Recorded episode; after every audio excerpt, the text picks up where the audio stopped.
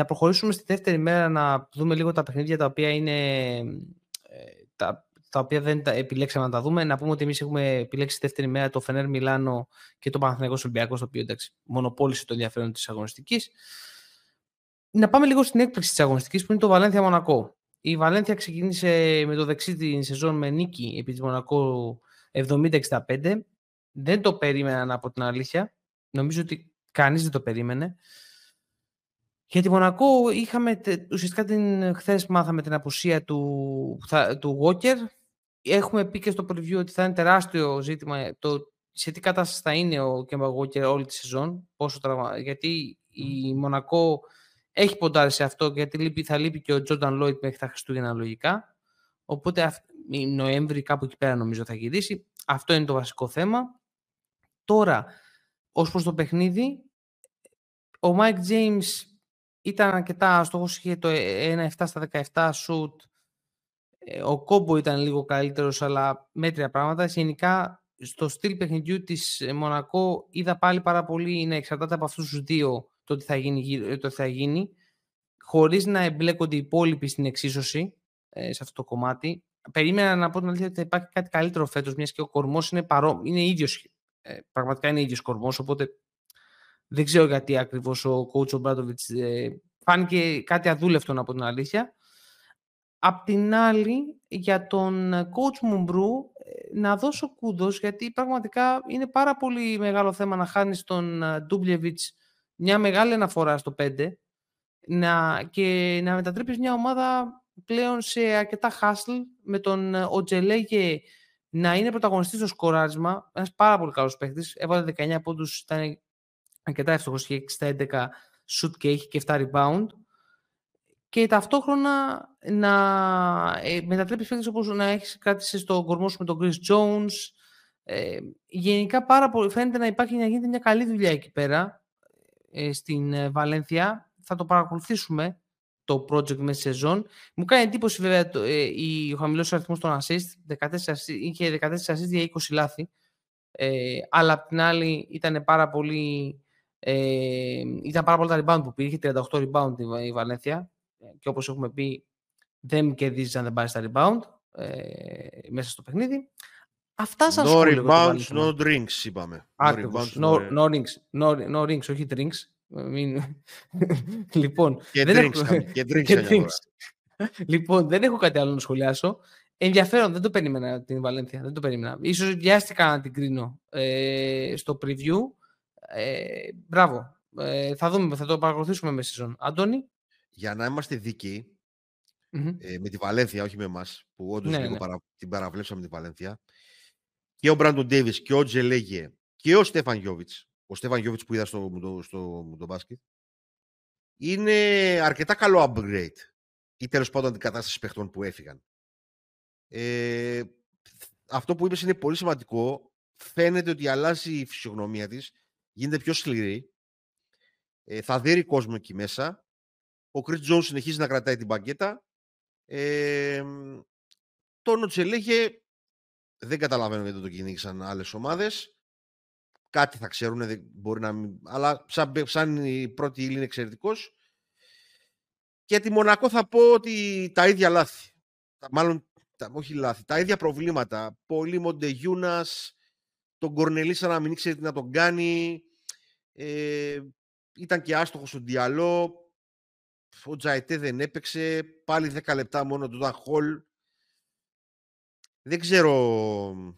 Έχω αρχίσει, ενώ ήμουν πολύ υπέρ του coach ο Μπράντοβιτς, από πέρσι έχω αρχίσει και έχω κάποιες αμφιβολίες το πώς χειρίζεται τους παίχτες του.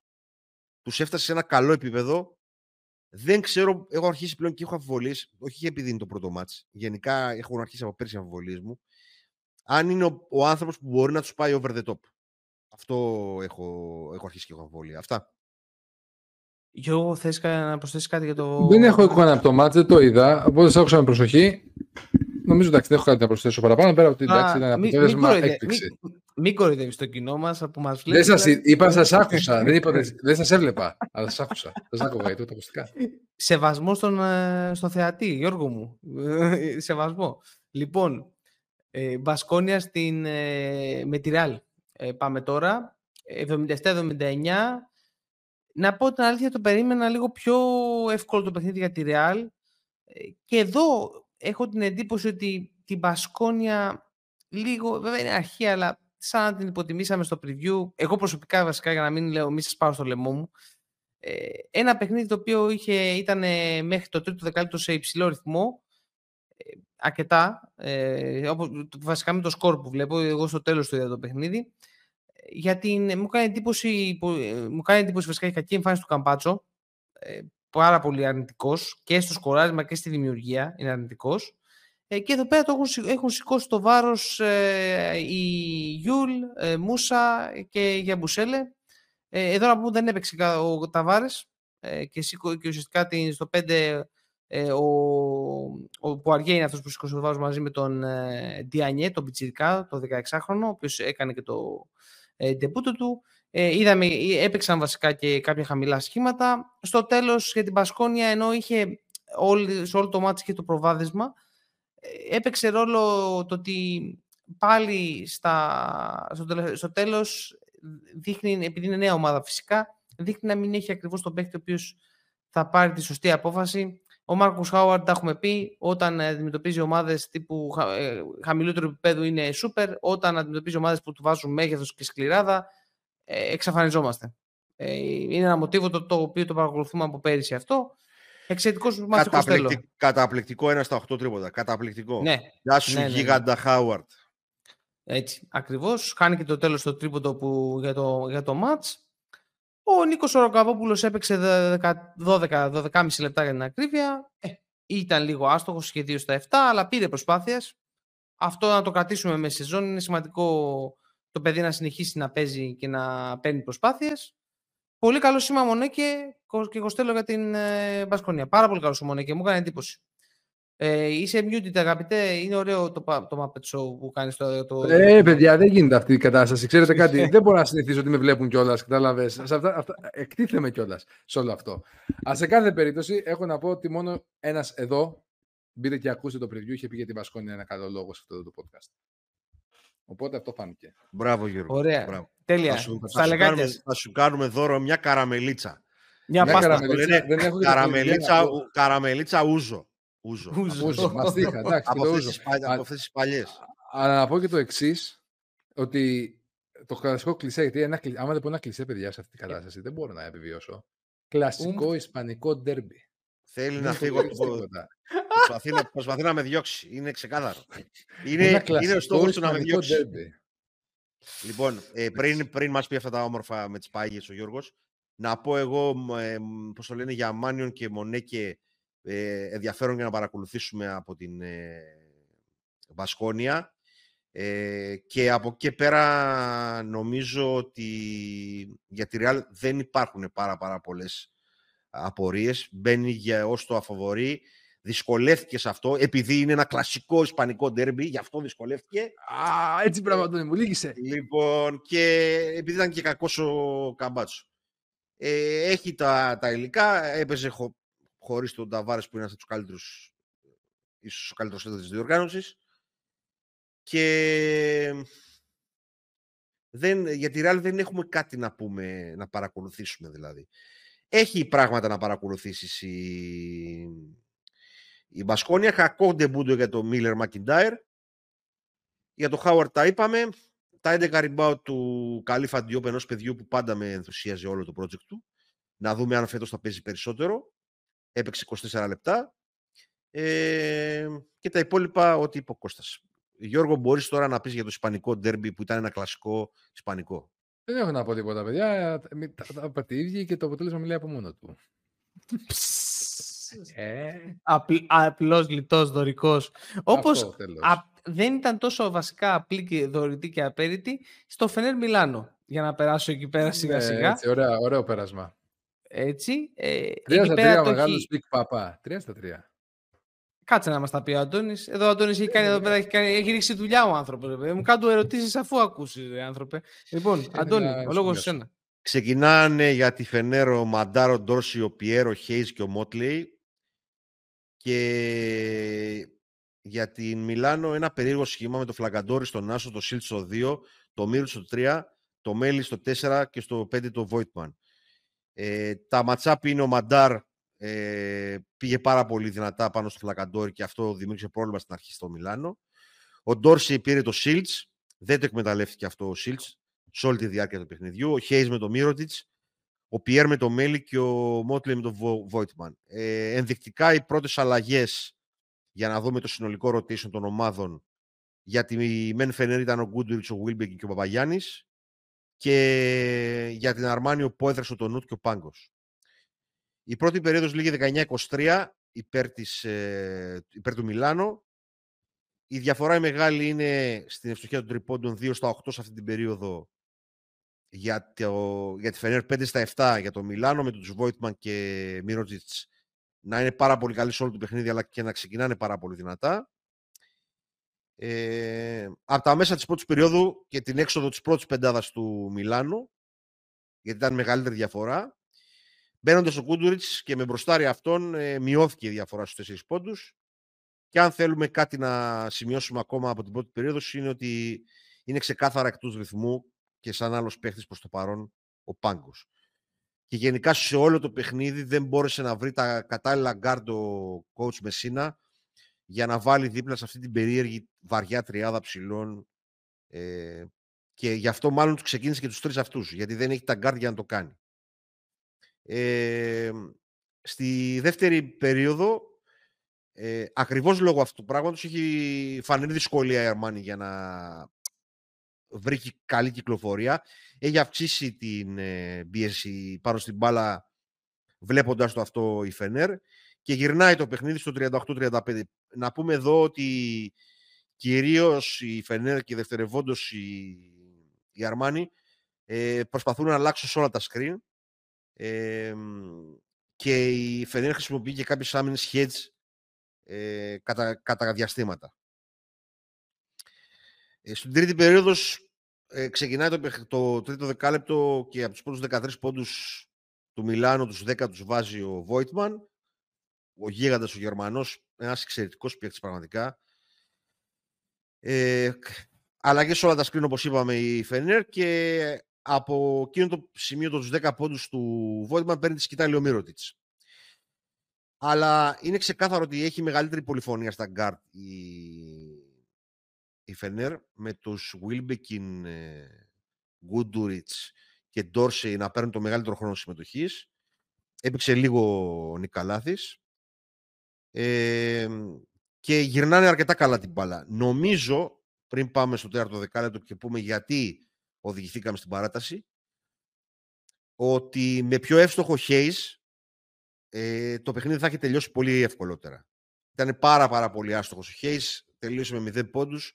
Ήταν, πάντα είναι πολύ καλός στην άμυνα, αλλά στο συγκεκριμένο παιχνίδι ήταν τραγικό στην επίδεση.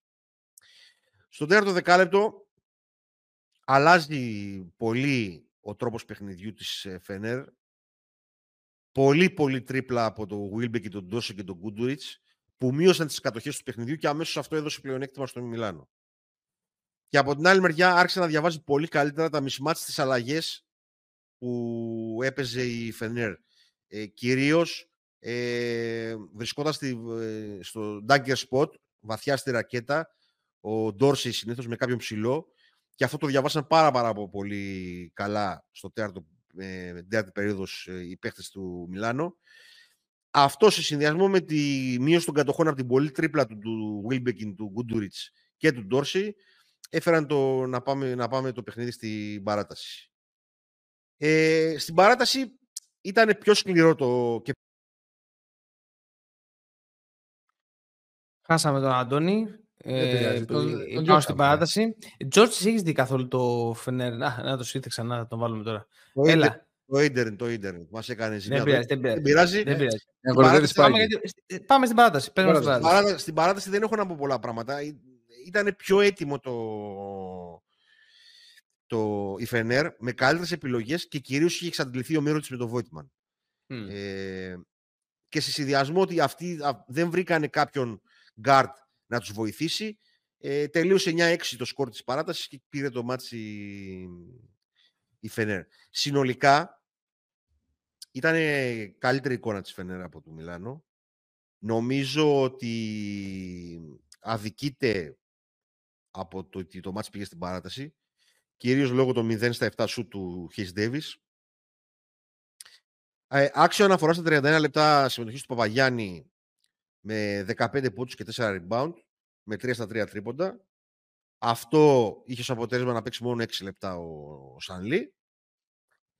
Ε, ο Μότλι έπαιξε μόνο 13 λεπτά γιατί χρεώθηκε πάρα πολύ γρήγορα με φάουλ. Επομένως, είχαμε ένα προβληματάκι στο κομμάτι της αντιμετώπισης των αλλαγών.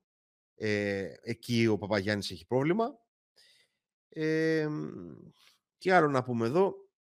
Ήταν ο Γκούντουριτς καλός, ο Ντόρσεϊ καλός.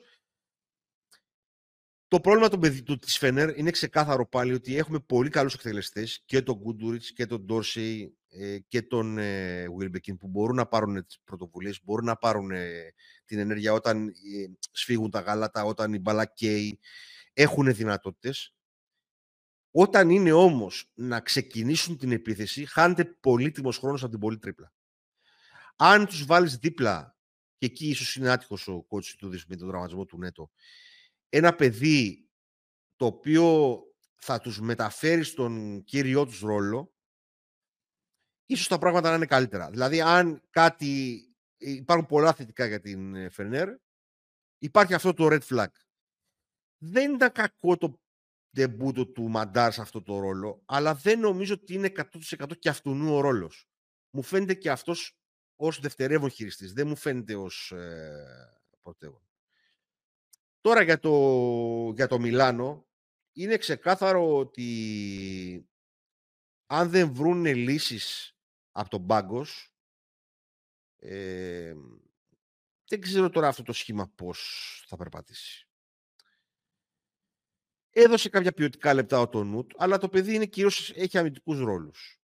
Ε, δεν έπαιζε καθόλου ο Τζαμπάρο Ρίτσι και ήταν και πολύ πολύ μέτριος στο συγκεκριμένο, νομίζω γιατί, ακριβώς γιατί έπαιξε στο 2, ο Σίλτς.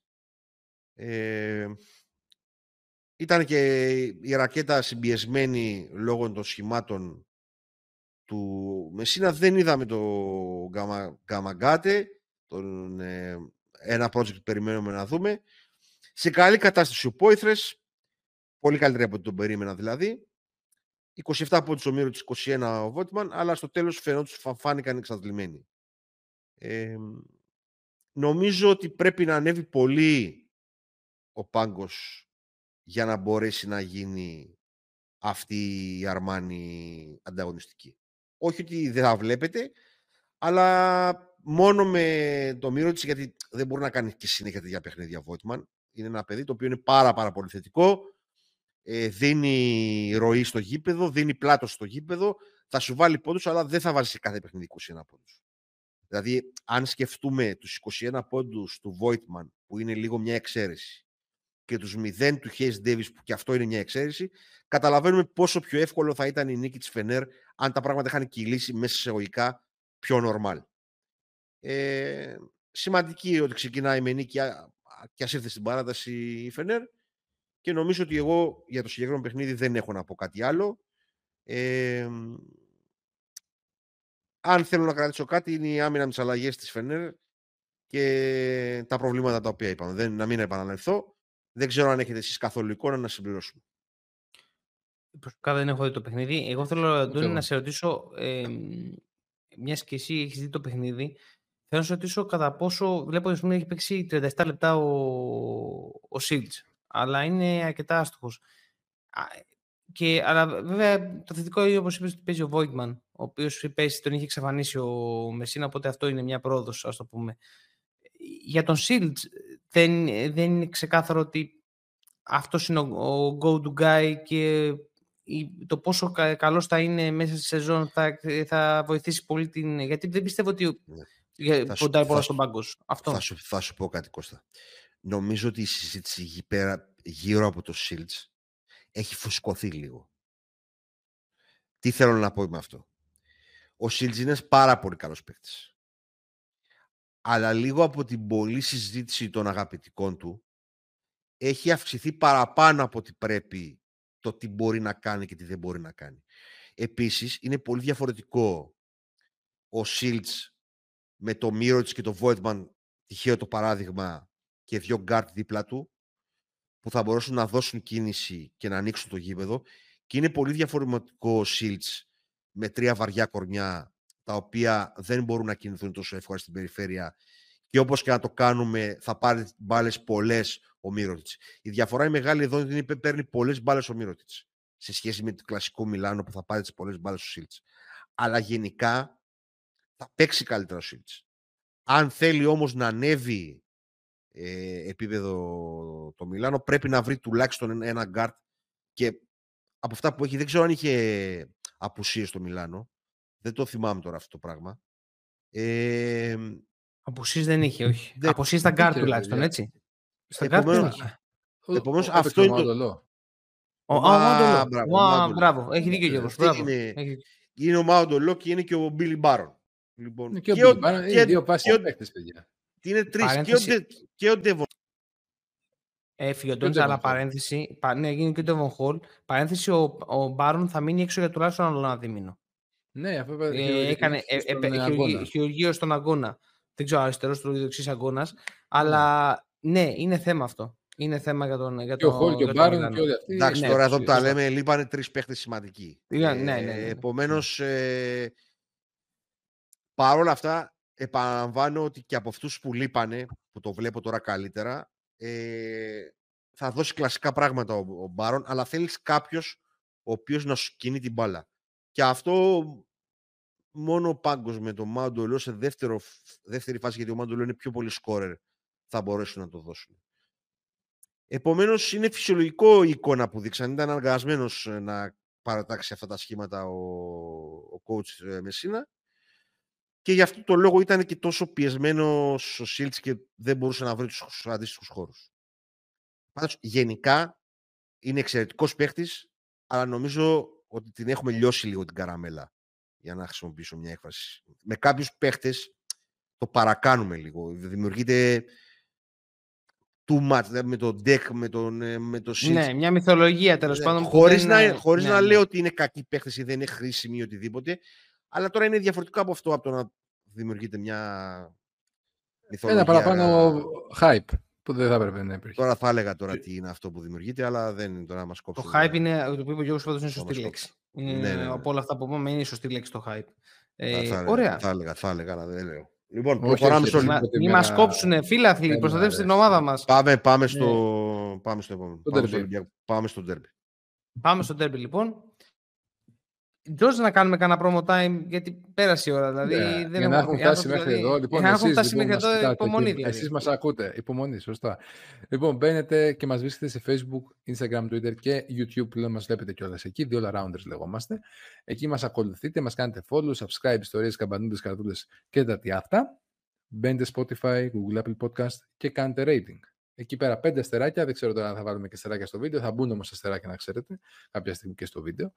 Και εννοείται μπαίνετε στο The All Rounders Hub, διαβάζετε τα κειμενάκια μας που ξεκινάμε, τα preview μαζί τη EuroLeague, The All Rounders Tips, 4 στα 4 είχαμε αυτήν την εβδομάδα, συνεχίζουμε. Και εννοείται και άλλα κείμενα, όπως του Κεντάβρου που έχετε πολύ σύντομα καινούριο κείμενο, εννοείται με άρωμα Ευρωλίγκας και όχι μόνο. Και προχωράμε πάρα πολύ δυναμικά. Θέλουμε τη στήριξή σας, θέλουμε το feedback σας και φυσικά για τη δική σας διευκόλυνση κατεβάστε και το Substack Reader App πολύ εύκολο, Substack Reader σε Apple Store και Play Store και πολύ εύκολα θα έρχονται όλα τα notification εκεί. Όλες οι ειδοποιήσεις, να ξέρετε, το All Rounders πρώτα εκεί σκάνε. Μετά πάνε παντού ε, Το σωστό είναι notification. Μπράβο, so. Γιώργο. Εντάξει, είναι, είναι σωστή πάντα. Όχι, όχι, όχι. Είναι σωστή. Είναι, σωστή, είναι σωστό. Το είπα. Χάρη το είπα. Το είπα. Notification. το είπα. Ναι, ναι. Δεν είπα notification. Λοιπόν, πάμε λοιπόν στο τέπι της αγωνιστικής Παναναναϊκό Ολυμπιακός. Νίκη στην παράταση για τον Ολυμπιακό με 78-88 στο preview που είχαμε γράψει. Ε, είχαμε δώσει νίκη Παναθηναϊκού γιατί πιστεύαμε στο κίνητρο. Ε, ναι. Πιστεύαμε ε, πολλές φορές το, το λέει και ο Αντώνης ε, ότι δεν μπορείς να κάνεις fake το, το κίνητρο.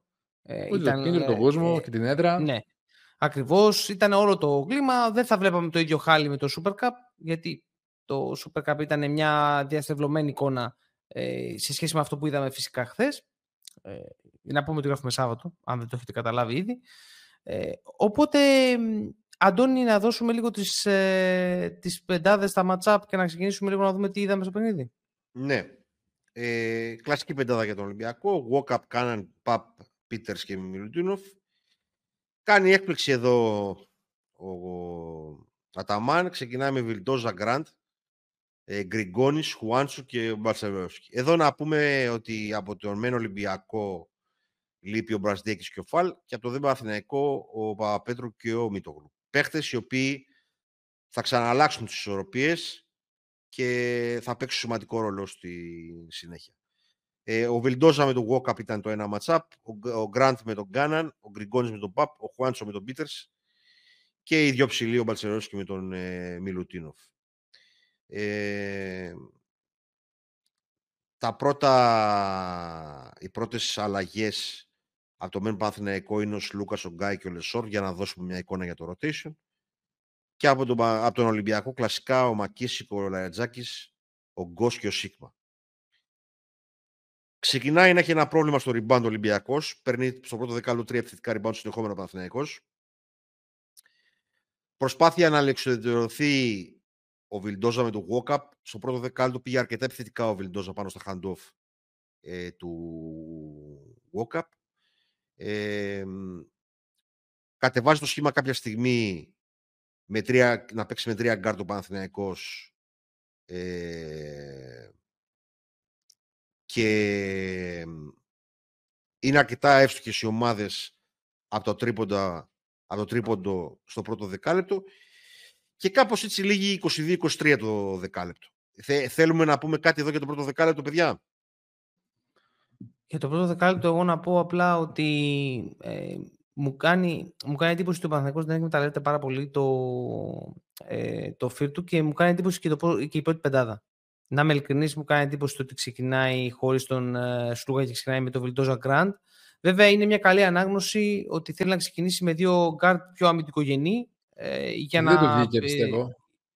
Δεν ναι, είναι καλές άμυνες, πιστεύω, στο πρώτο Θεωρώ ότι σε αυτό, το, να πω την αλήθεια, σε αυτό το σχήμα περισσότερο κακό είναι ο Μπαλτσερόφσκι ε, παρά τόσο mm. το Βιλντόζα Γκραντ αμυντικά. Έτσι. Αυτά έτσι σαν παρατήρηση. Ε, δεν ξέρω, Γιώργος, εσύ... Από μένα τον Μπαλτσερόφσκι μόνο να πω ότι πιστεύω ότι είναι ένα project το οποίο θέλει και αυτό υπομονή. Πρέπει να συνηθίσει σε αυτό το επίπεδο. Από τα Γκραν Κανάρια τώρα στο Παναθηναϊκό και στο Derby των Αιωνίων και στη EuroLeague είναι μεγάλο το άλμα. Θέλει υπομονή. Αν δεν τον θέλετε, το παίρνουμε εμείς στον Ολυμπιακό. Ε, εγώ παρόλα αυτά τον, τον βρίσκω καλύτερο τον Μπαλτσερόσκι από το μάτς με το Super Cup. Δηλαδή, Σίγουρα, ήδη, εκεί, ήταν, ήδη, εκεί ήταν πολύ χαμένος. Ήδη, ήδη ο, ο Κώστας δεν έχει πιστεί για τον Παλτσερόσκι με τίποτα. Ό,τι και να του λέμε, δεν, δεν πείθεται. Εγώ τον βρίσκω καλύτερο στην αντιμετώπιση του Μιλοντίνοφ. Νομίζω ότι και γενικά κάνει λάθος ο, ο Αταμάν στη διάρκεια του μάτσου που επιβαίνει τόσο πολύ με τον Λεσόρ. Τέλος πάντων. Ε, ξεκινάει το δεύτερο δεκάλεπτο με, το, με, με δίδυμο Σλούκα Γκάι ο Αταμάν που αυτό το δίδυμο, κύριε Αταμάν, δεν στέκεται στο γήπεδο. Ό,τι και να, ό,τι, ό,τι και να έχεις στο μυαλό σου, αυτό το πράγμα δεν στέκεται. Και το προσπαθεί ο Ολυμπιακός να το χτυπήσει αυτό το πράγμα ε, στο ένας με ένας, ε, είτε απέναντι στο Σλούκα είτε απέναντι στον Γκάι. Και γι' αυτό παίζει τρία λεπτά σκάρτα ο Γκάι, νομίζω, και γίνεται αλλαγή από το Γκριγκόνης. Σε αυτό το χρονικό διάστημα έχει φορτωθεί με δύο φάλο Μιλουντίνοφ και έχει μπει μέσα ο Σίγμα ως πεντάρι και εκεί είναι η προσπάθεια του Παναθηναϊκού να χτυπήσει τα αργά πόδια του Σίγμα. Ε, όπου το καταφέρνει. Να πούμε εδώ ότι κάνει πολύ κακή διαχείριση και τεχνικά, αμυντικά ο Ολυμπιακός, αλλά και πώς κάνει τα φάουλ και στα πρώτα τέσσερα λεπτά έχει συμπληρώσει τα πέντε φάουλ και δίνει αρκετές βολές στο δεύτερο δεκάλεπτο στον Παναθηναϊκό. Ε, βάζει το Ματζούκα αντί για το Χουάντσο που είχε παίξει 14 σε λεπτά. Ε, πρέπει να δει λίγο τη διαχείριση του Χουάντσο ο Αταμάν και για λόγο δυνάμεων προς το τέλος του αγώνα αλλά και κυρίως γιατί ο Χουάντσο δεν έχει συνηθίσει αυτά τα λεπτά. Είναι αυτό που λέγαμε στην αρχή του podcast στο κομμάτι της μεταφοράς από ρολίστα σε πρωταγωνιστή. Παρ' όλα αυτά, λόγω ε, επιμονής του Ολυμπιακού στο τρίποντο, που αυτό παραμένει για μένα στο μυαλό μου το μεγαλύτερο ερωτηματικό και φέτος για τον Ολυμπιακό. Και λόγω των πολλών φάουλ που κάνει, ε, καταφέρνει ο Παναθηναϊκός και βρίσκει ένα πρόγραμμα 43-36 που νομίζω ότι στο τέλος της ημέρας, για τα λεπτά που έπαιξε ο Σίγμα αντί του Μιλουτίνοφ, δεν είναι και κακό και τον Ολυμπιακό. Όχι, ε... ξεκάθαρα. Ήταν, ήταν από τις διαφορές όλα το διακόπτω που θα μπορούσαν να ήταν άνετα μεγαλύτερες. Δηλαδή, γιατί εντάξει, ο Σίγμα κατά συνθήκη είναι πέντε σε, αυτό το, σε αυτή την κατάσταση. Καλά. Ο Σίγμα είναι κατά συνθήκη γενικά. Ε, 13-15 βολές ε, ο Παναθηναϊκός στο ημίχρονο, μία στις μία μόνο Ολυμπιακός. Ε, στα δίποτα είναι πολύ κοντά οι ομάδες. Ε, στα τρίποντα έχει προλάβει και έχει βαρέσει ήδη 15 Ολυμπιακός με 5 στα 15 και εδώ βλέπουμε πώς το δεύτερο ημίχρονο η αλλαγή αυτού του πράγματος παίζει πάρα πολύ σημαντικό ρόλο στο πώς γύρισε το παιχνίδι. Ο Παναθηναϊκός έχει βαρέσει μόνο 8. Ε, τα rebound είναι πάρα, πάρα πολύ κοντά. Ο assist Ολυμπιακός είναι και φυσιολογικό, είναι μπροστά. Και έχει κάνει 8 λάθη που είναι αρκετά για τον Ολυμπιακό το πρώτο ημίχρονο. Και είναι ένας δεύτερος παράγοντας μετά από τα πολλά φάουλ που καθορίζουν το άνοιγμα της διαφοράς στον Παναθηναϊκό. Αλλά παρόλα αυτά, όντως η διαφορά είναι μικρή. Ε, ξεκινάει το τρίτο δεκάλεπτο και είναι ο Σλούκας αντί για τον Βιλντόζα στο αρχικό σχήμα. Αυτή είναι η αλλαγή. Ε, στοχεύει στα πρώτα λεπτά ο Αταμάν να πάρει πικ, ε, συνεχόμενα πικ ο Σλούκας για να βρει μπροστά του είτε τον Πίτερς είτε τον Μιλουτίνοφ. Ε, και απάντηση σε αυτό στο, από τον Ολυμπιακό είναι η στόχευση να πάρει χαμηλά την μπάλα ο Μιλουντίνοφ με αποτέλεσμα δύο γρήγορα φάλου του Πολωνού ε, όπου ουσιαστικά τον, ε, τον βγάζουν έξω από το παιχνίδι. Η διαφορά στην τρίτη περίοδος και εκεί που φαίνεται ότι το πράγμα αρχίζει και αλλάζει είναι για μένα του, ε, του MVP του παιχνιδιού, του Κάναν. Είπαν, είπαν πολύ για τον Πίτερς, είπαν πολύ για λίξτο, τον... Λίξτο, ε, λίξτο, είπε MVP τον Κάναν. Λίξτο, λίξτο, λοιπόν, τελειώσαμε παιδιά. Ε, η, διαφορά, η, διαφορά, η διαφορά δικιά μου, η διαφορά δικιά μου, για να το πούμε εδώ πέρα, είναι ότι ε, εγώ βλέπω αυτό που γίνεται στο παρκέ. Δεν κάνω ούτε πλακίτσες, ούτε για να, την πω, για να την πούμε στον καθένα μας. Λοιπόν, τέλος πάντων, ε, παίζει πάρα πολύ καλή άμυνα ο Κάναν πάνω στον, στον Grant. Δεν βάζω το επιθετικό κομμάτι όπως βλέπετε. Με αποτέλεσμα από εκεί που ο Γκραντ είναι πολύ σημαντικός στην κυκλοφορία της μπάλας στα πρώτα δύο δεκάλεπτα για τον Παθηναϊκό, να αρχίσει να κολλάει το, το πράγμα.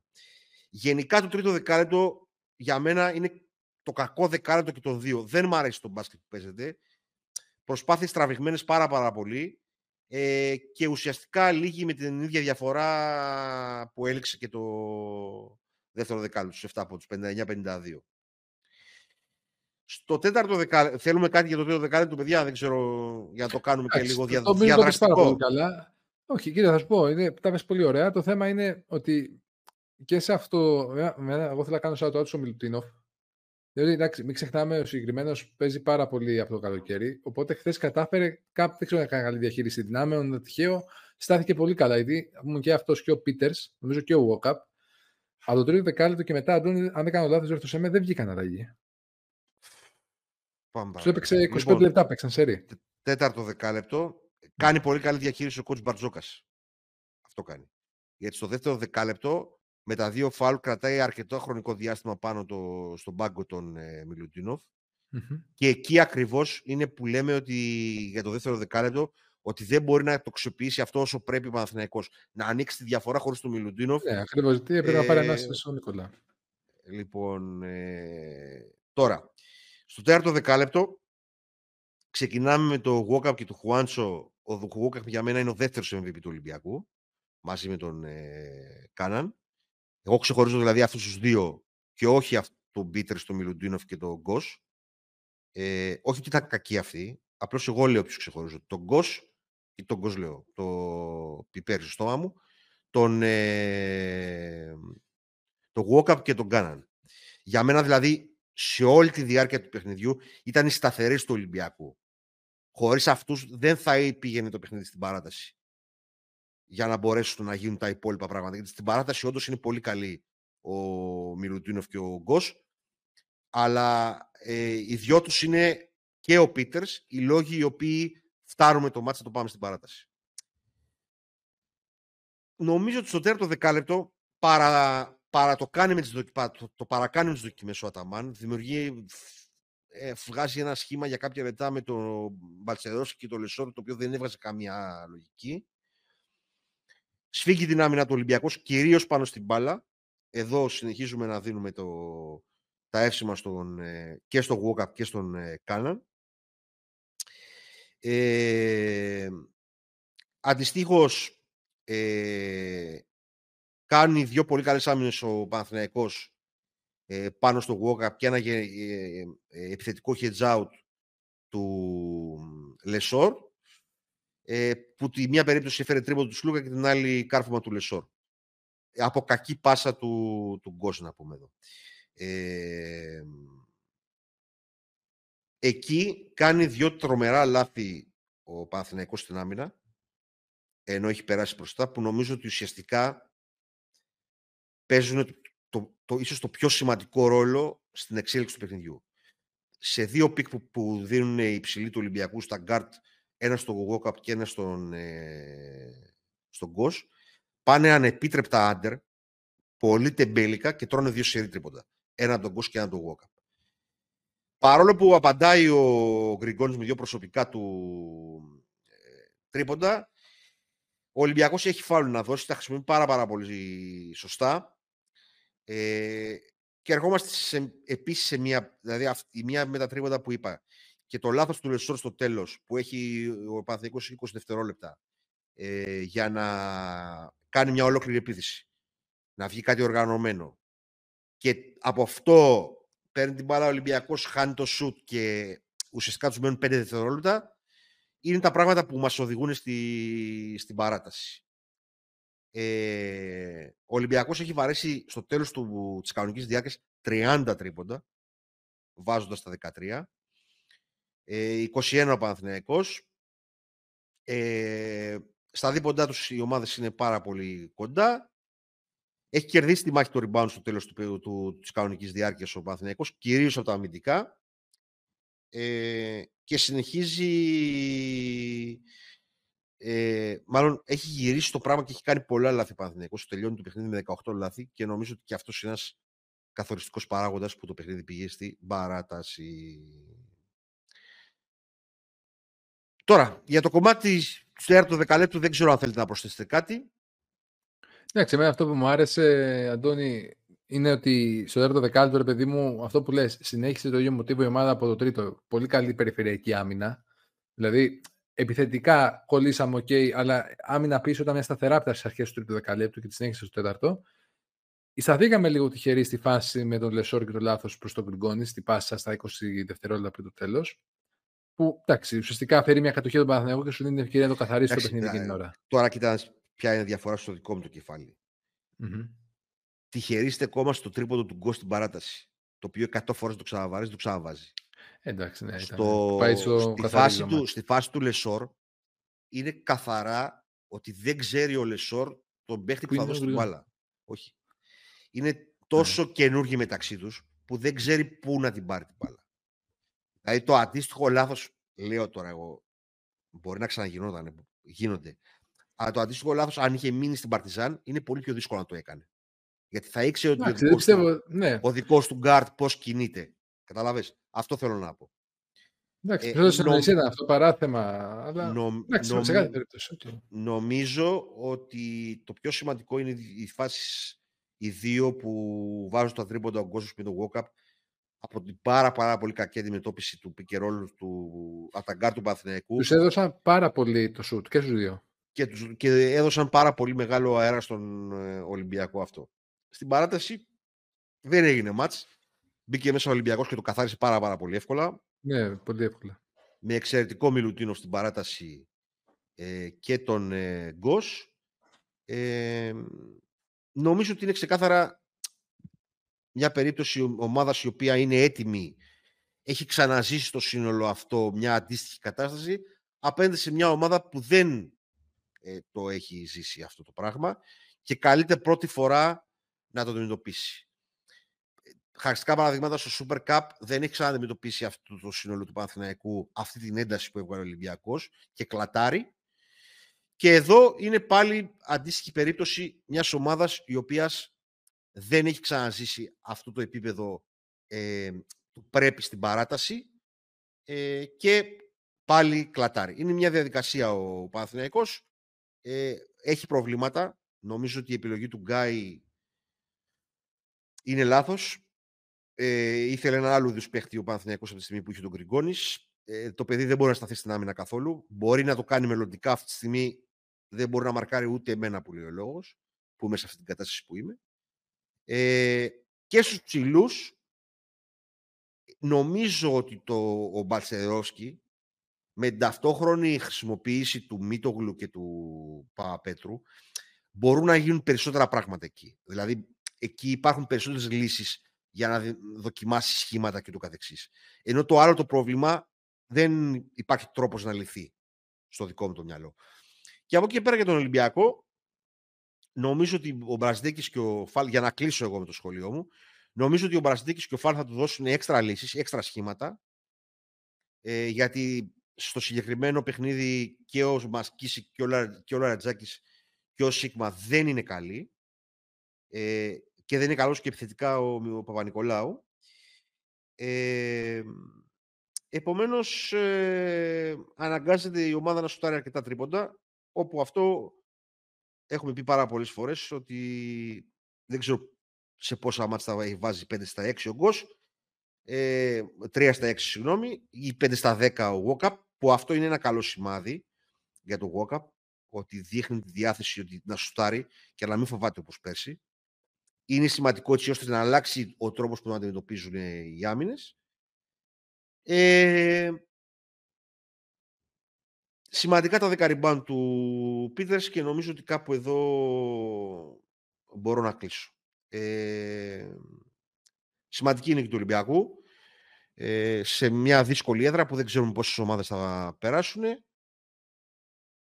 Νομίζω ότι όλοι ο πρώτος γύρος, σημαντικό επίσης ότι διαδίδει την ηρεμία του Ολυμπιακός, με τις δυο νίκες αυτές, του δίνει χρόνο να δουλέψει ένα ήδη αρκετά δουλεμένο πράγμα.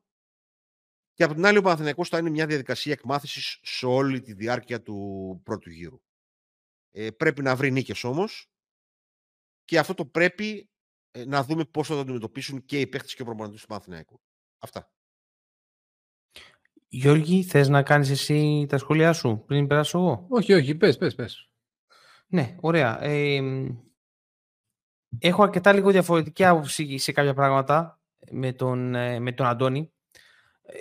Ε, στη βάση των πραγμάτων συμφωνώ. Στις λεπτομέρειες λίγο έτσι διαφωνώ. Θεωρώ ότι, για παράδειγμα, συμφωνώ στο ότι είναι ένα άλλο παιχνίδι αν ε, βάλουμε στις δύο ομάδες ε, τους ε, Μίτογλου Παπαπέτρου από την μια πλευρά και τους Μπραστέκης Φαλ από την άλλη.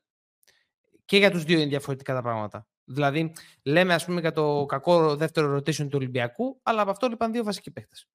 Προορίζονται για δύο βασικοί παίχτες. Οπότε δεν μπορούμε να κρίνουμε ακριβώς το δεύτερο rotation ακόμη ε, με αυτά τα δεδομένα. Και όπως δεν μπορώ να κρίνω το ε, Νομίζω το, είπα, το, είπα, το είπα αυτό. Ναι, ναι, ναι, όχι, συμφωνώ. Λέω το, που συμφωνώ. Ότι συμφωνώ σε αυτό το κομμάτι. Δηλαδή δεν μπορούμε να κρίνουμε, ρε παιδί μου τώρα, το ίδιο Παναθηναϊκό.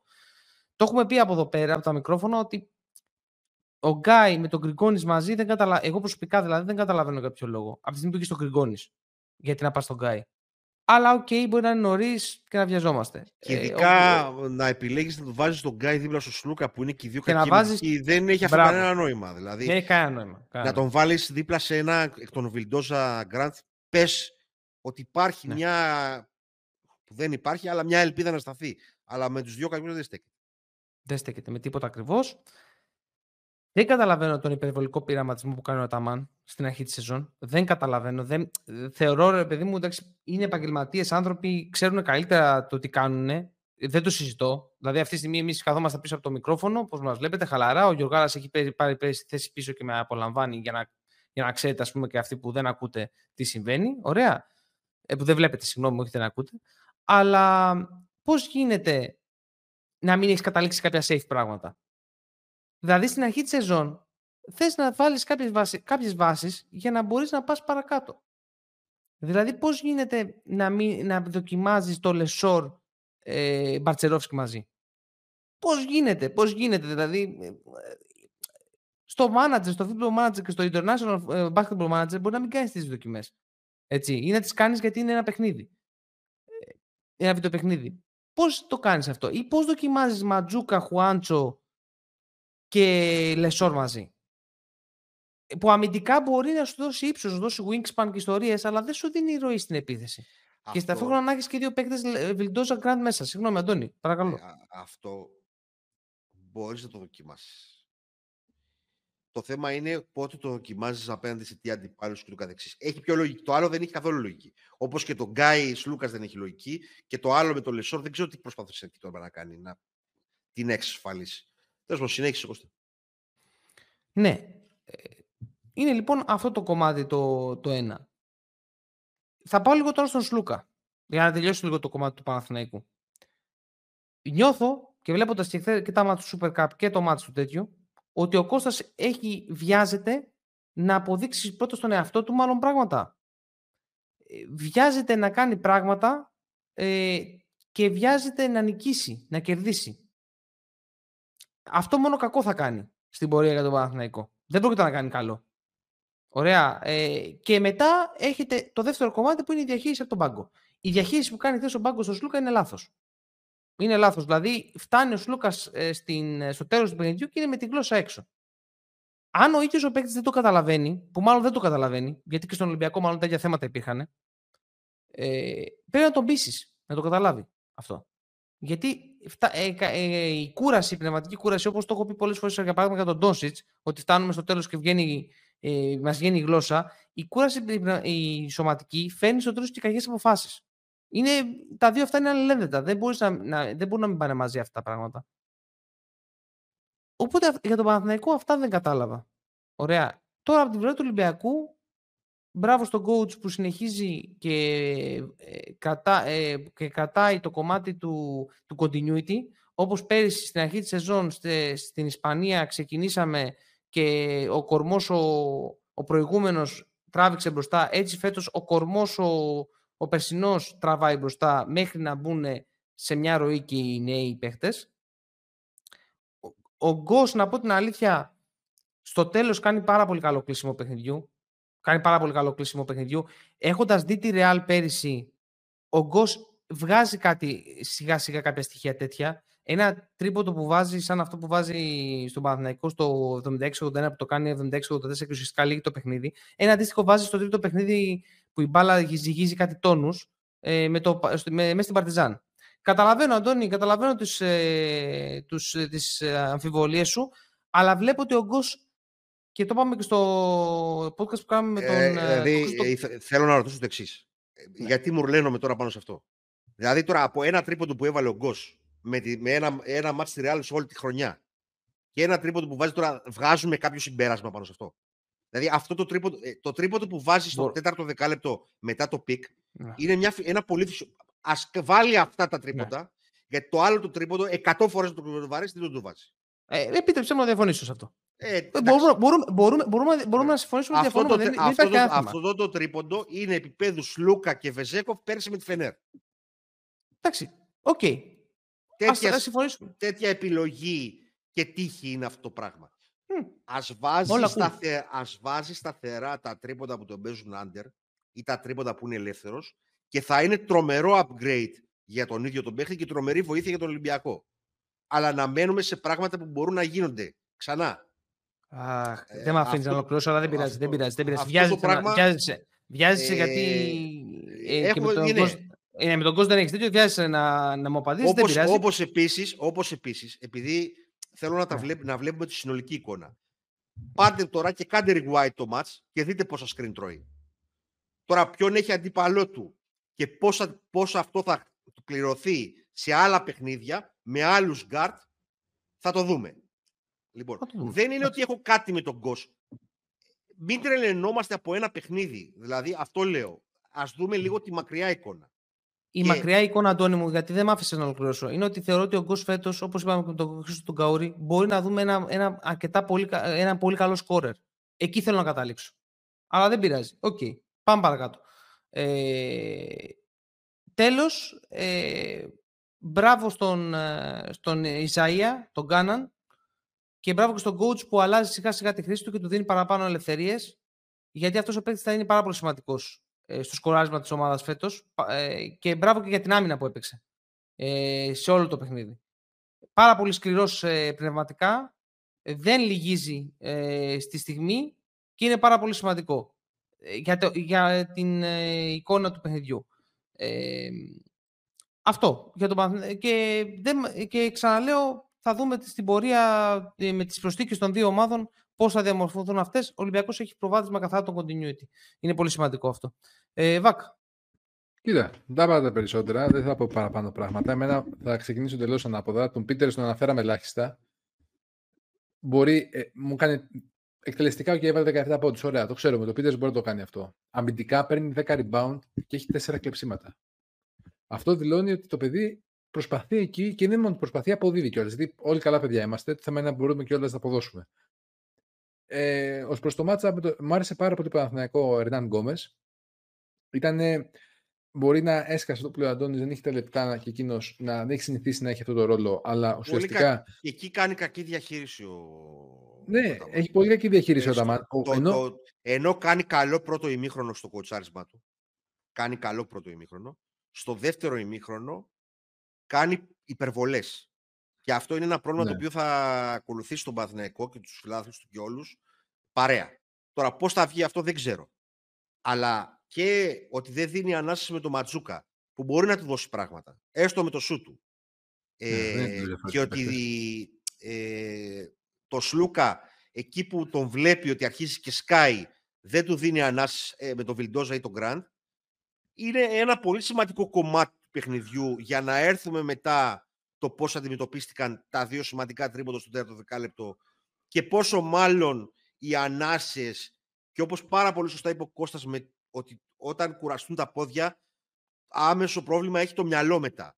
Το πόσο σημαντικό ρόλο παίζει όλο αυτό στο τέταρτο δεκάλεπτο. Στο, στην παράταση, Και πόσο εύκολα ο Ολυμπιακός είναι πιο ξεκούραστος οι σημαντικοί του παίχτες ε, και κερδίζουν τόσο εύκολα. Αυτό, αυτό το δηλαδή στοίχημα... είναι ξεκάθαρο. Το στοίχημα με τον Μιλουτίνο, γιατί εκεί πέρα ήταν η διαφορά η μεγάλη. Ο Μιλουτίνο ήταν στο δεύτερο δεκάλεπτο. Δηλαδή είχε τα πόδια και πήρε τα rebound και κλείσει τις φάσεις από κοντά. Αν και ξεκίνησε με ένα χαμένο lay-up και έβαλε και την άμυνα στο Σλούκα. Ότι είχε έστω, επέλεξε ο Μπαρτζόκα να ρισκάρει το δεύτερο δεκάλεπτο, να του δώσει ανάσες και να μπορέσει να το αποδώσει μετά. Σε κάθε περίπτωση, συνεχίζω το σχόλιο, θα πω πάρα πολλά πράγματα. Για το θέμα του Γκάι και του Γκριγκόνης, το είπα και χθες το Κώστα μετά το παιχνίδι. Πιστεύω ότι ο Παναθηναϊκός παγιδεύτηκε στο ότι πήγε να φέρει παίχτη για να αποδεσμεύσει τον Γκριγκόνης και εν τέλει του ο Γκριγκόνης. Όταν έπαιρνε τον Γκάι, το πλάνο ήταν να φύγει ο Γκριγκόνης, οπότε γι' αυτό ίσως και αυτό, το και αυτό λάθος είναι. Και αυτό λάθος. Ναι, και αυτό λάθος λάθος είναι. Γιατί ναι, ο Γκριγκόνης είναι πολύ, πολύ πιο έτοιμος παίκτης από τον Γκάι, έτσι. Ακριβώς, ακριβώς. Και εγώ το είπα, ο Γκριγκόνης φέτος είναι πολύ καλός. Το έχω πει σε αυτήν την εκπομπή και το πιστεύω. Χθες ήταν εξαιρετικός. Δηλαδή είχε πολύ ωραία σουτ, πολύ κλατς στιγμές. Ο Κάναν συνεχίζει από εκεί που σταμάτησε πέρσι από την Euroleague. Θέλω να πω ότι είναι πολύ στόχο προσιλωμένο, σωστή άμυνα. Επιθετικά πήρε τις ευκαιρίες του και μου αρέσει πάρα πολύ το γεγονός ότι παίρνει πρωτοβουλίες και του δίνει ο coach πράγματα. Είναι καλό να ξαναπέχει μέσα στο παρκέ που να μην είναι τρύπα και να λες: Περιμένω μόνο το σου του. Μακάρι να συνεχίσει έτσι. Αυτό δεν είχε πέρσι, τη διάρκεια δεν είχε και ρόλο συγκεκριμένο. Δηλαδή ήταν, έπαιζε κάτι εντελώς διαφορετικό αυτό που μπορεί. Μακάρι φέτος να πλησιάσει με πιο κοντά στα δικά του skills. Είναι και, είναι και πολύ μεγαλύτερη ανάγκη φέτος να γίνει αυτό το πράγμα. Ακριβώς. Είναι τεράστια ανάγκη αυτή τη στιγμή. Δηλαδή, ο Κάναν θα παίξει πολύ καθοριστικό ρόλο στο. Ακριβώς. Εγώ, τι, εγώ τι λέω κάθε φορά. Αυτή τη στιγμή το φλόρ του Ολυμπιακού είναι πολύ ανώτερο από το Παθηναϊκού. Και γενικά είναι πάρα πολύ καλό η βάση, αυτό εννοούμε το φλόρ. Η βάση είναι πάρα πολύ καλή σε σχέση με πάρα πολλές ομάδες της Ευρωλίγκας. Το θέμα που θα παιχτεί σε βάθος χρόνου και κυρίως όταν πρέπει θα είναι το ταβάνι της κάθε ομάδας. Ε, ένας από τους καθοριστικούς παράγοντες της αύξησης σημείωσης του ταβανιού θα είναι ο καναν Είναι πάρα πάρα πολύ σημαντικός φέτος για τον Ολυμπιακό. Ε, γιατί, γιατί ο, ο Γουόκαπ και ο Μιλουντίνοφ, για παράδειγμα, αποτελούν σημαντικά κομμάτια της βάσης. Από αυτούς περιμένεις οπωσδήποτε να πάρεις πράγματα. Δηλαδή, αν δεν πάρεις από αυτούς τους δύο, δεν λειτουργεί η βάση σου. Ο, ο Κάναν, ο Γκος, ο Πίτερς θα καθορίσουν, ο Μπρασδέκης, θα καθορίσουν πάρα, σε πάρα πολύ μεγάλο βαθμό το ταβάνι σου. Ε, mm. Όπως επίσης τον Παναθηναϊκό, οι δύο παίχτες που έλειψαν τον Παναθηναϊκό, θα είναι πολύ σημαντικά γρανάζια ε, στο κομμάτι του ξεκουράζω τον Ερναν Γκόμες, στο δημιουργώ σχήματα με πεντάρι το Μίτογλου. Ε, επίσης, αλλά για τον Ολυμπιακό πάρα πολύ σωστά, ο Κάναν θα αποτελέσει ένας από τους βασικούς ε, πρωταγωνιστές στο κομμάτι του ταβανιού του Ολυμπιακού, Γιατί έχω άλλες απαιτήσεις από τον Γουόκαπ και τον Μιλουτίνοφ. Και άλλες από αυτά. Ναι. Είναι αναγκαίοι να, να, να, είναι, να είναι καλή σε κάθε παιχνίδι. Δηλαδή, αν δεν είναι καλός ο Walkup, χαθήκαμε. Δεν, δεν, είναι... Αλλά αυτό είναι το φλόρ σου. Το ταβάνι σου θα το καθορίσουν οι υπόλοιποι παράγοντες, ο Γκος που είπε σωστά ο Κώστας ή ο Κάναν που λέμε τώρα. Αυτό σε κάθε περίπτωση δεν θα πω πάρα πολλά. Τα είπαμε, μην κουράσουμε άλλο τον κόσμο. Το θέμα είναι ότι το continuity, ο Παναθηναϊκός πρέπει να δει πράγματα και ο Ολυμπιακός επίσης. Δηλαδή, η εικόνα του δεύτερου δεκαλέπτου είναι αυτό που λέμε ότι πρέπει να δουλευτεί. Και άλλα πράγματα. Αλλά είναι κάτι σίγουρα θετικό ότι πήρε μια νίκη σε μια δύσκολη έδρα, δεν λύγησε στο ναι. συν 10 που έβραζε το ΑΚΑ τότε. 100%. 100%. Αυτά. Εγώ να πω απλά ότι στο ημίχρονο ήταν πάρα πολύ. Το μείον 7 ήταν μια χαρά στο ημίχρονο για το ότι ξεκούρασε το Ήταν μια χαρά. Για τον Παλτσερόφσκι, επειδή είπε και ο Αντώνης ότι εγώ δεν, δεν έχω πιστεί για τον, για τον Πολωνό. Νιώθω και από αυτό που είδα ότι το παιδί γίνεται περισσότερο driver από την επίθεση. Και όταν δεν του βγουν πράγματα στην επίθεση, μετά στην άμυνα χωλαίνει. Και αυτό είναι θέμα και απειρίας. Είναι δηλαδή διαχείριση του αγώνα μέσα. Δεν λέω ότι, δηλαδή, ότι δεν έχει τα skills. Απλά νιώθω ότι πρέπει να γίνει και πραγματική δουλειά εδώ πέρα. Όχι μόνο τακτική και που να βρίσκεται. Πρέπει δηλαδή να υπάρχει και μια, μια συμβουλευτική θέση. Ε, κάτι που να του πούνε ότι ξέρεις κάτι, δεν σου βγήκε κάτι στην επίθεση. Πάμε πίσω στην άμυνα να παίξουμε για να βρούμε ρυθμό από, και από εκεί. Ε, Όπως ας πούμε, εγώ τέτοιο παράπονο έχω από το Λαρετζάκι. Που αν δεν βρούμε ρυθμό στην επίθεση, μετά χανόμαστε λιγάκι ε, μέσα στο παιχνίδι.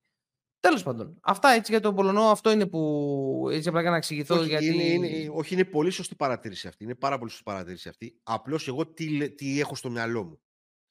Όπως ξέρεις, εγώ πάρα πολύ κρίνω και τα, πολύ και τα skills αλλά και τα tools. Εδώ πέρα υπάρχουν εργαλεία για να δουλευτεί. Ε, μπορεί να παράξει αποτέλεσμα ο συγκεκριμένος παίχτης. Ε, μπορεί να μην γίνει άμεσα, υπάρχει δυνατότητα το κομμάτι του mentality του δεν μπορώ να το καταλάβω ακόμα. Δεν τον, δεν τον έχω ζήσει, δεν τον έχω δει σε πολλά μάτς για να το καταλάβω. Τα, τα μειονεκτήματα του είναι εμφανή αυτή τη στιγμή. Στην περίπτωση του Γκάι, για παράδειγμα, δεν ξέρω αν το πράγμα μπορεί να διορθωθεί. Γι' αυτό είμαι πιο αρνητικός με τον Γκάι, γιατί δυσκολεύομαι να τον δω σε δίδυμο πέραν με το, από το Βιλντόζα, γιατί και με τον Γκραντ θα είναι πολύ κοντό το δίδυμο. Επομένως, βλέπω μόνο ένα δίδυμο που να ταιριάζει στους συνδυασμούς και δεν ξέρω και τι εργαλεία έχει για να καλύψει την αδυναμία του. Δεν, δεν, δεν, μπορώ, να το, δεν μπορώ να το καταλάβω αυτό το πράγμα ως λογική. Ενώ ο άλλος, ε, ακόμα και χτες, θα μπορούσε κάποια στιγμή να μοιράσει λίγο καλύτερα το, το, το χρόνο ο, ο Αταμάν. Νομίζω ότι το παράκανε και με τον, ε, πες τον, ε, με τον Λεσόρ. Που είναι είναι ε, μεγάλο το πρόβλημα το να καλύψει το πρόβλημα του ύψους που έχει απέναντι στο Μιλουντίνοφ, όση ενέργεια και να βγάλει. Επομένως, αλλά βέβαια είναι μια διαδικασία το πώς να μάθει να μην κάνει φάουλ εύκολα. Το πώς να μην τον πειράζει το αν θα βάλει καλά ή όχι, όπως είπες. Όλο αυτό είναι μια διαδικασία. Απλώς εκείνο που λέω εγώ είναι ότι υπάρχουν εργαλεία. Δηλαδή και σούτα από μακριά έχει και μακριά άκρα έχει και τα πόδια του για το ύψος του δεν το λες ρε παιδί και τραγικό. Ε, υπάρχει δυνατότητα να γίνουν πράγματα. Πάντως είναι μια δύσκολη διαδικασία να και έχεις 11 καινούργιου παίχτες. Δεν πρέπει να, να, να κοροϊδευόμαστε. Ε, μόνο ο Γκριγκόνης, αν δεν κάνω λάθος, ήταν το περσινό, και ο Καλέτζάκη. Ε, Επομένως, ε, είναι φυσιολογικό ότι, αν ένα ναι. πράγμα όταν πάει στις λεπτομέρειες, όπως είναι μια παράταση ή όπως είναι κάποιο play συγκεκριμένο η ομάδα με την περισσότερη εμπειρία, με το μεγαλύτερο continuity να έχει το προβάδισμα. Αυτά. Και ε, κλείνοντας να πω ότι θεωρώ ότι μάλλον ο Ματσούκα είναι. Δεν θεωρώ ότι τον έχει τόσο πολύ στο μυαλό του. Ε, ο coach Αταμάν. Ε, τουλάχιστον από τα πρώτα δείγματα. Ε, θεωρώ ότι ε, στο μυαλό του είναι το Μίτογλου Χουάντσο. Ο Ματσούκας είναι στην Ελλάδα και βλέπουμε. Ε, και, και μπορεί και καθόλου. Ε, έτσι, έτσι φαίνεται. Έτσι φαίνεται. Δηλαδή, όταν δεν ξεκουράζεις καθόλου το Χουάντσο τώρα σε ένα μάτι στην αρχή της σεζόν, βάζοντας το θέση του Ματζούκα και, τους βάζεις, και, ναι, και τους βάζεις και μαζί κιόλας. Είναι πράγματα που δεν δείχνουν καλά. Μπορεί να αλλάξουν όμως αυτά. Αυτά είναι απλά παρατηρήσεις που και κάποιες μικρές έτσι, σκέψεις που κάνουμε τώρα στην αρχή. Είναι του πρώτου Κύριε... παιχνιδιού, είναι του πρώτου παιχνιδιού ναι. παρατηρήσεις ε, μπορούμε να δούμε μόνο συγκεκριμένα κομμάτια της εικόνας Και αυτό όχι ολόκληρο γιατί δεν έχουμε ούτε ροή μπροστά μας και ούτε και το σύνολο των ομάδων. Έτσι, όπως ήταν το βασικό σχόλιο όλων μας ότι θα αλλάξουν πάλι οι ισορροπίες. Τι θα γίνει αν πίσω από τον Μιλουντίνοφ υπάρχει ο Φάλκ και όχι ο αδύναμος αμυντικά Σίγμα. Τι θα γίνει αν υπάρχει μια δεύτερη κόλλα όπως είναι ο Μπρασδέκη. Και αντιστοίχως στον Παθηναϊκό αυτά που είπαμε για τον Παπαπέτρου και τον Δικαιό. Λοιπόν, νομίζω ότι ήταν η πρώτη αγωνιστική. Είχαμε πολλά να πούμε θα προσπαθήσουμε να περιορίσουμε λίγο στο δεύτερη, mm-hmm. δεύτερη αγωνιστική. Αλλά τώρα ήταν το ντέρμπι, επομένως θα ήταν μακρύ έτσι καλή. Ε, τι συζητάμε τώρα. Ήταν λογικό. Ήταν λογικό. Λοιπόν, φτάσαμε λοιπόν στο τέλος. George, George, να δώσω την μπάλα σε σένα ή δεν θες. Ναι, πολύ σύντομα, πολύ σύντομα να πούμε. Μας ακολουθείτε σε Facebook, Instagram, Twitter, YouTube πλέον μας βλέπετε εκεί πέρα. Κάντε σχολιάκια, κάντε subscribe, πατήστε κουδουνάκια, στείλτε μας σχόλια κάτω στα comments, βάλτε τα εδώ πέρα από κάτω. Και εννοείται μπαίνετε σε Google, Apple Podcast, Spotify, μας βρίσκετε εκεί πέρα, κάντε το rating σας, κάντε follow, μοιραστείτε το podcast αν σας άρεσε με τους φίλους σας. Και εννοείται μπαίνετε στο The All Rounders Hub, το Substack μας, διαβάζετε τα κείμενά μας, το πέντε βάζουμε κάθε εβδομάδα πλέον, θα έχουμε ροή εκεί πέρα. Σας περιμένουμε. Χαιρετούμε, ραντεβού στο επόμενο επεισόδιο. Γεια σας, γεια, γεια σε όλους.